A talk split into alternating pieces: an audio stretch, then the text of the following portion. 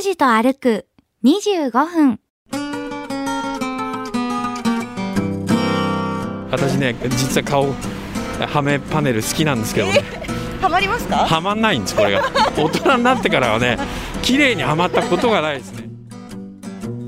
えー、太宰府成長跡の南側東西に走ってます筑紫の太宰府線東に今歩いてますけれども、えー、北私たちの、えー、左手に関瀬恩寺が、えー、見えてきますね。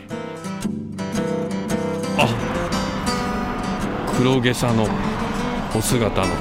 あなんか久しぶり見ましたね。さんみたいじゃないですかお坊さんらしいお坊さんって。あの久しぶり見ましたね。びっくりするほどお坊さんですね。なんか母の葬儀以来みたいな 今日かなりゆっくりのペースになっておりますけれどもね。このパターンでいくと西鉄太宰府駅すら行けないような感じですよね。いやいいんです。まあこういう日もあっていいんです。まあね。行き先も目的も決めず坂口拓司さんの気の向くままに歩く25分間。拓司と歩く25分何を見つけ何を話し誰と出会うんでしょうさあ今朝も拓司さんのお散歩についていってみましょう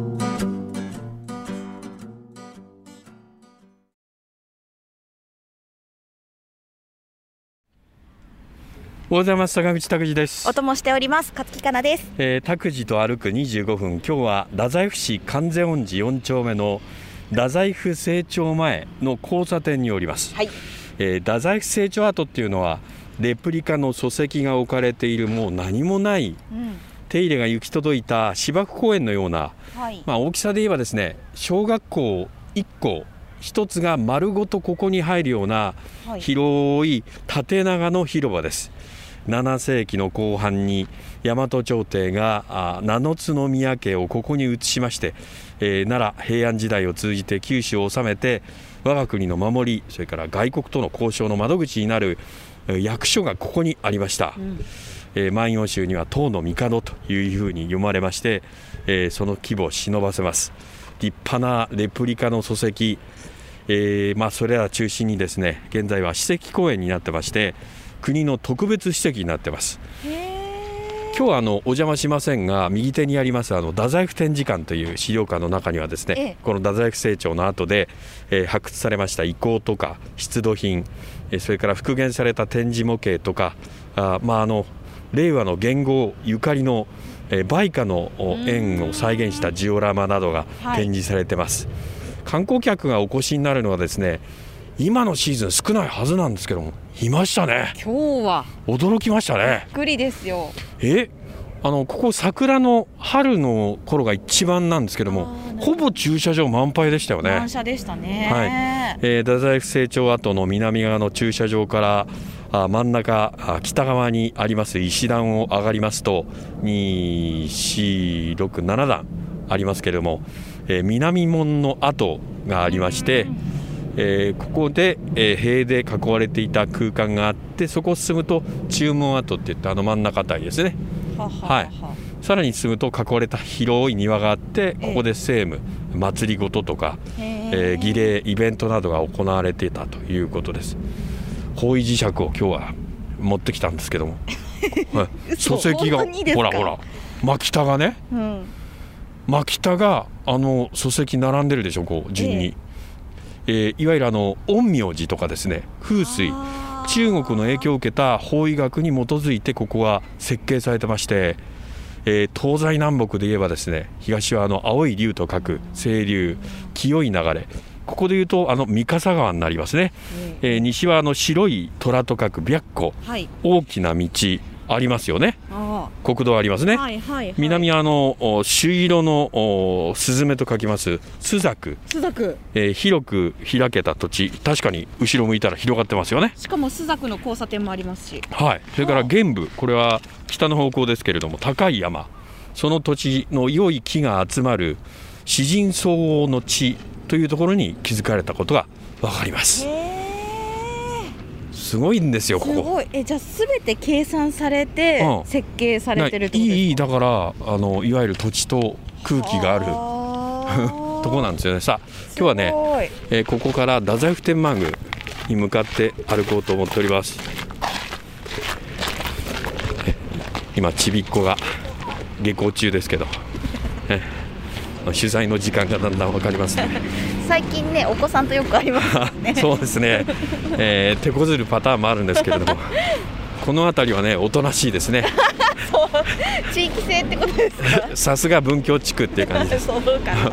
えーそうわんぱくではないと、えー塩路山を遠く北に見ながらですね、えー県道の76号昔の、はい。えー筑紫の太宰府線をですね東向き太宰府天満宮に向かって歩いております塩路山っていうのはまあ4つの山なんですけども。はい。さすがに覚えてないでしょ？いや覚えてないです。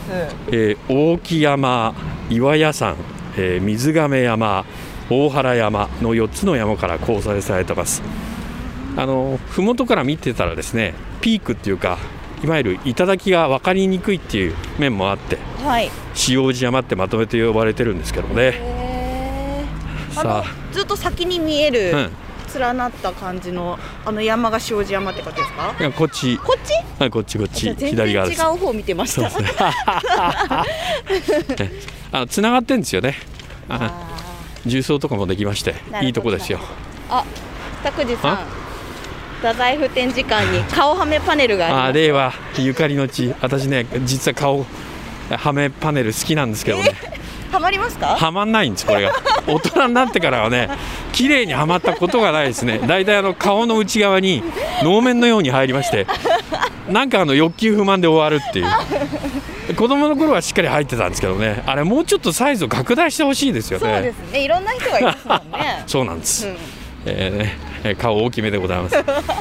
あそういえばねあの上から下まで真っ黒のええ。格好を冬はすることが多いんですけれども。今日もそうですね。昨日あの佐藤匠と全く格好が同じになりまして。えどういう格好だったんですか？あの黒いパンツ、はい。黒いセーター、ええ。ー長袖のねはい。廊下ですれ違って「おお同じ格好やね」って言ってこうよくよく、えーまあ、通りがかったスタッフに見てもらったらええ。笑ってましたね、笑ってましたか？あれは私を見て笑ってるんです失礼なやつですね失礼ですね。まあけどあのよく分かってますね。えね。ー さあ、えーっと車は2車線のこの、えー道路ですけれども結構通行量がえ多いですよ。多いですね。夕方なのにあ夕方だからかもしれませんけ一車線しかないですもんね、はい。ここ。これあの古美術。レトログッズなどが扱われている。トレモロという、えー、入ったことない。えー面白いですよ。へー。昭和レトロの品物とかあって。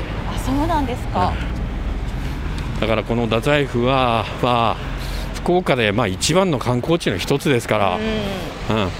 あのインバウンドではい。海外からお客様がやってきている時ははい。にぎわってたんだと思います。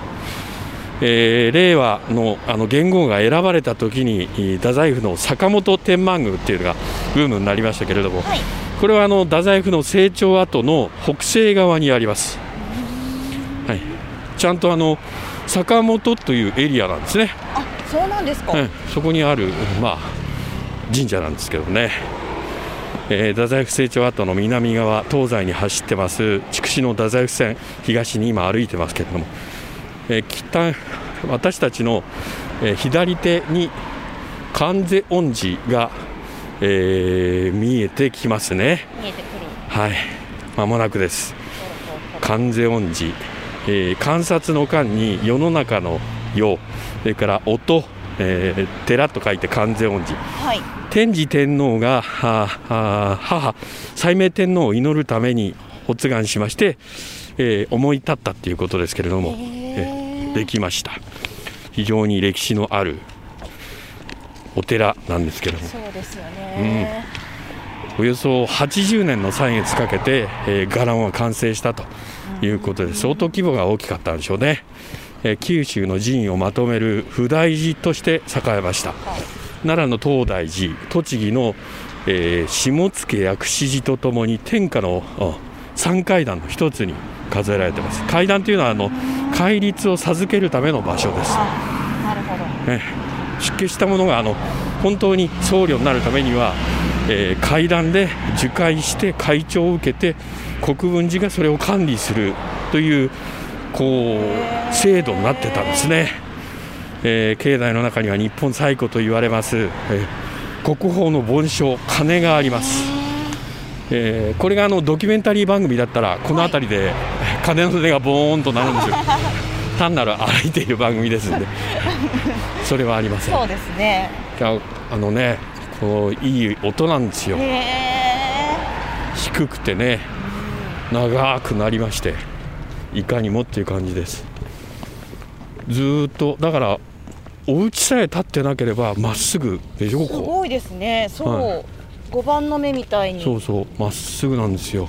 平べったいところなんですけどもなんかのどかな気持ちになります。でもこういう史跡が多いところってそれこそ、はい、家建てるの大変です。慎重になりますよね。何か出てくればまあそこで一旦ストップになる、ね、いやもうそうでしょ、うん、うん、あの掘ったら絶対出てきますよ。もうほぼ確実に。あそうなんで工事が止まって教育委員会が出動して、調査が終わって、また工事再開っていうパターンじゃないですか、えー、それお家建てるのもやっぱり一旦待っておかなくちゃいけないんですよね。これはしょうがないですよね、え。ー、うんだから契約の項目にも入ってんじゃないですかね。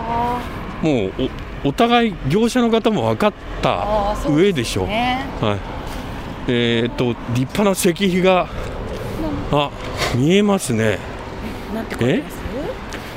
高橋常雲の墓の道？高橋常雲っていうと戦国武将ですよ。あれですよ。岩屋城。そうそうそう宗重のお父さんです、はい、さすがさすが。詳しいですねやっぱり。なんか年明けね特番もまたあるっていう話で、各先生から仕込まれております、あそうですか、はい、はい、ちゃんとね勉強してるっていう。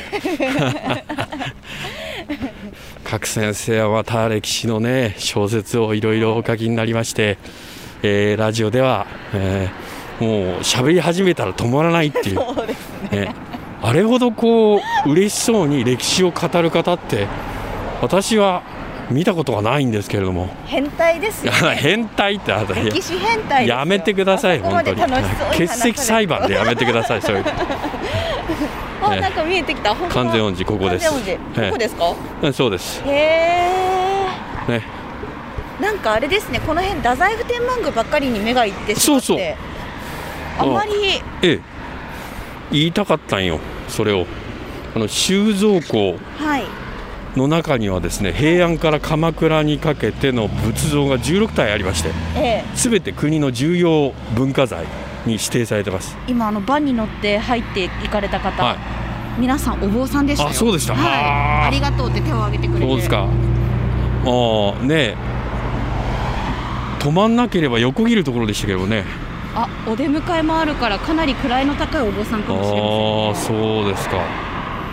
えー、あ黒毛さのお姿の。あなんか久しぶり見ましたね。一休さんみたいじゃないですかお坊さんらしいお坊さんって。あの久しぶり見ましたね。びっくりするほどお坊さんですね。なんか母の葬儀以来みたいな。ね、いやいやいいですいいですもう。いやまとめて6人いらっしゃいます。あなるほどね。どこか出張なさってたんでしょうか。多分お帰りになってこられたのか。そうですねあこれあの座禅とか写経もできるところですから。あの、えー、一番助手席に乗っておられた方以外にも3列の大きな番だったんですけど、ね、皆さん手を挙げてそうですよ。の高い方はおおと。ありがとうと。いわゆるあの役員待遇っぽい。そうですね。なるほどね、えー、いいもの見た。軽く手を挙げるっていうそうですかだからお迎えになった方若い世代のお坊さんなんでしょうね。今日かなりゆっくりのペースになっておりますけれどもね。このパターンでいくと西鉄太宰府駅すら行けないような感じですよね。いやいいんです、まあ、こういう日もあっていいんです。まあね。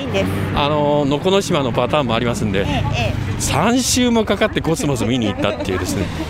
さあ、えー、今日は太宰府天満宮向かって今歩いております歩いてます。ね、ポカポカしてますね。そうですね。ちょうどいい感じです。はい。えー、南側にあります太宰府市役所がちょっと見えてきましたね、えー、アンテナというか鉄の部分というか、えー、もうちょっとしましたら川がありまして、はい、えー、五条川っていうんですかあえっ、と三笠川か三笠川三笠川にかかっている五条橋を渡って今度は五条のエリアに入っていくんですけれども、はい、静かな住宅街、えー、あ見えてきました。見えてきました？市役所です。立派です。立派です、はい、住宅街を大きな声で散歩しております。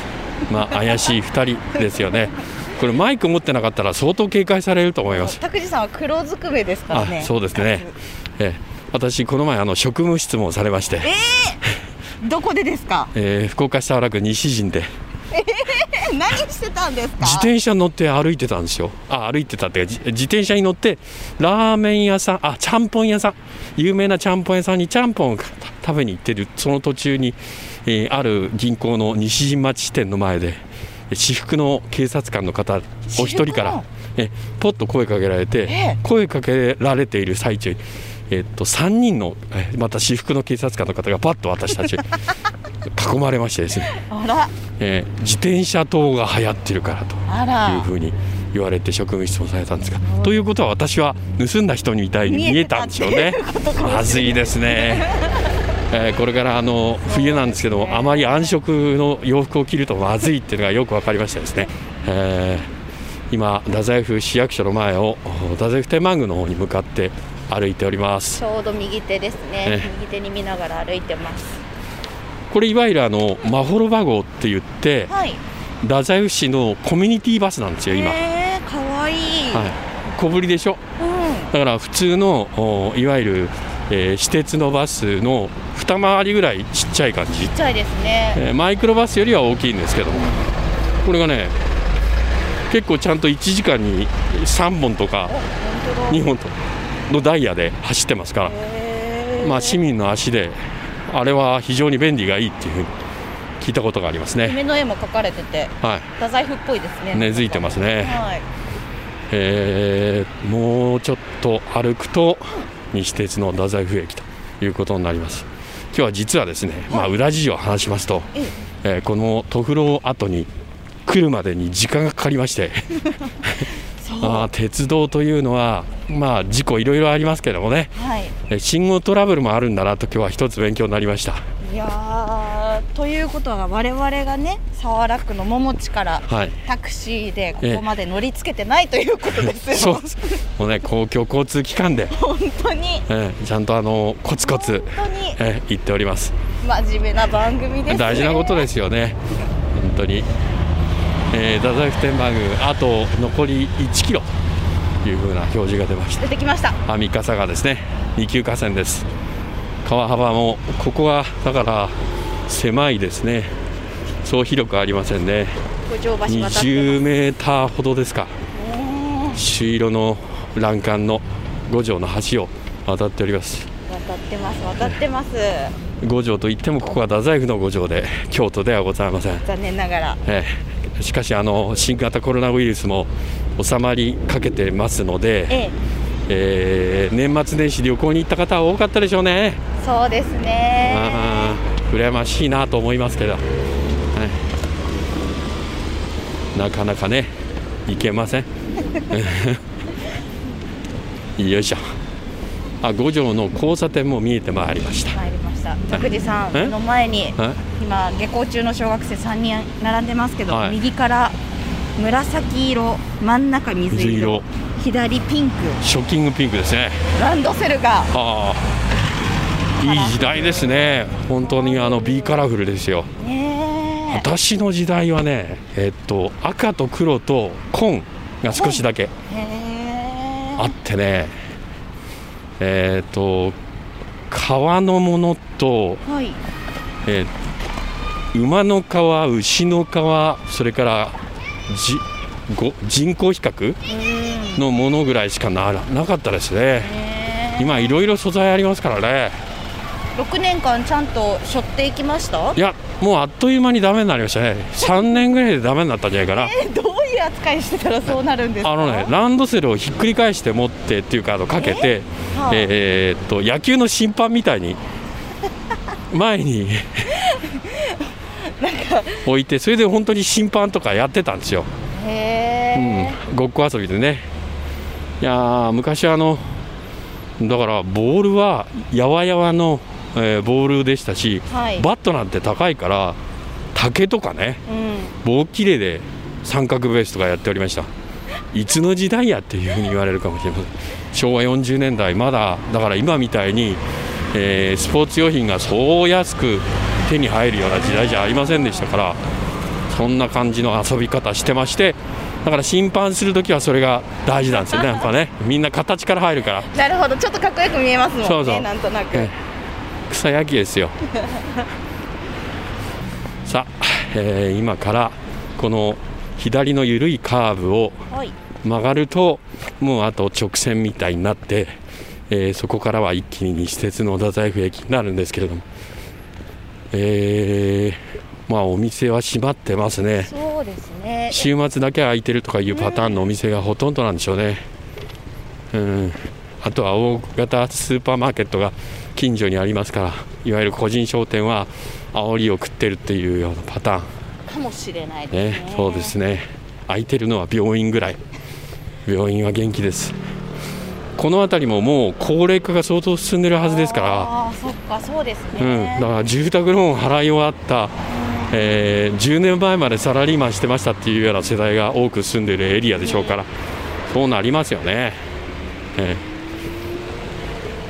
今日は、えー、太宰府天満宮に向かって、えー、歩いております、太宰府郵便局のカーブ、えー、左にカーブして、えー、筑紫の古賀線という道路に今変わってるんですけれどもこの道路挟んで南側は財布2丁目、えー、西鉄の太宰府駅が右の先の方に見えてきました、はい、えー、ここか。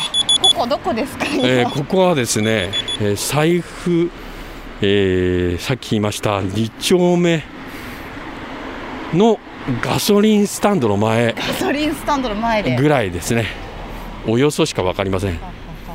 住居表示もないんで、はい、これどうします？ここからまた目指しますか？向こう。ちょっとショートカットして向こうあの近くから行きましょうか。そうですね、はい、歩数だけ見てみましょうか、ええ、歩数が、はい1898歩。あ、2000いってません。はい、1898。はい。距離が1.23キロメートル。1.23。距離はまあ普通ぐらいですね。うん、ということです。えー、今週はこの辺で。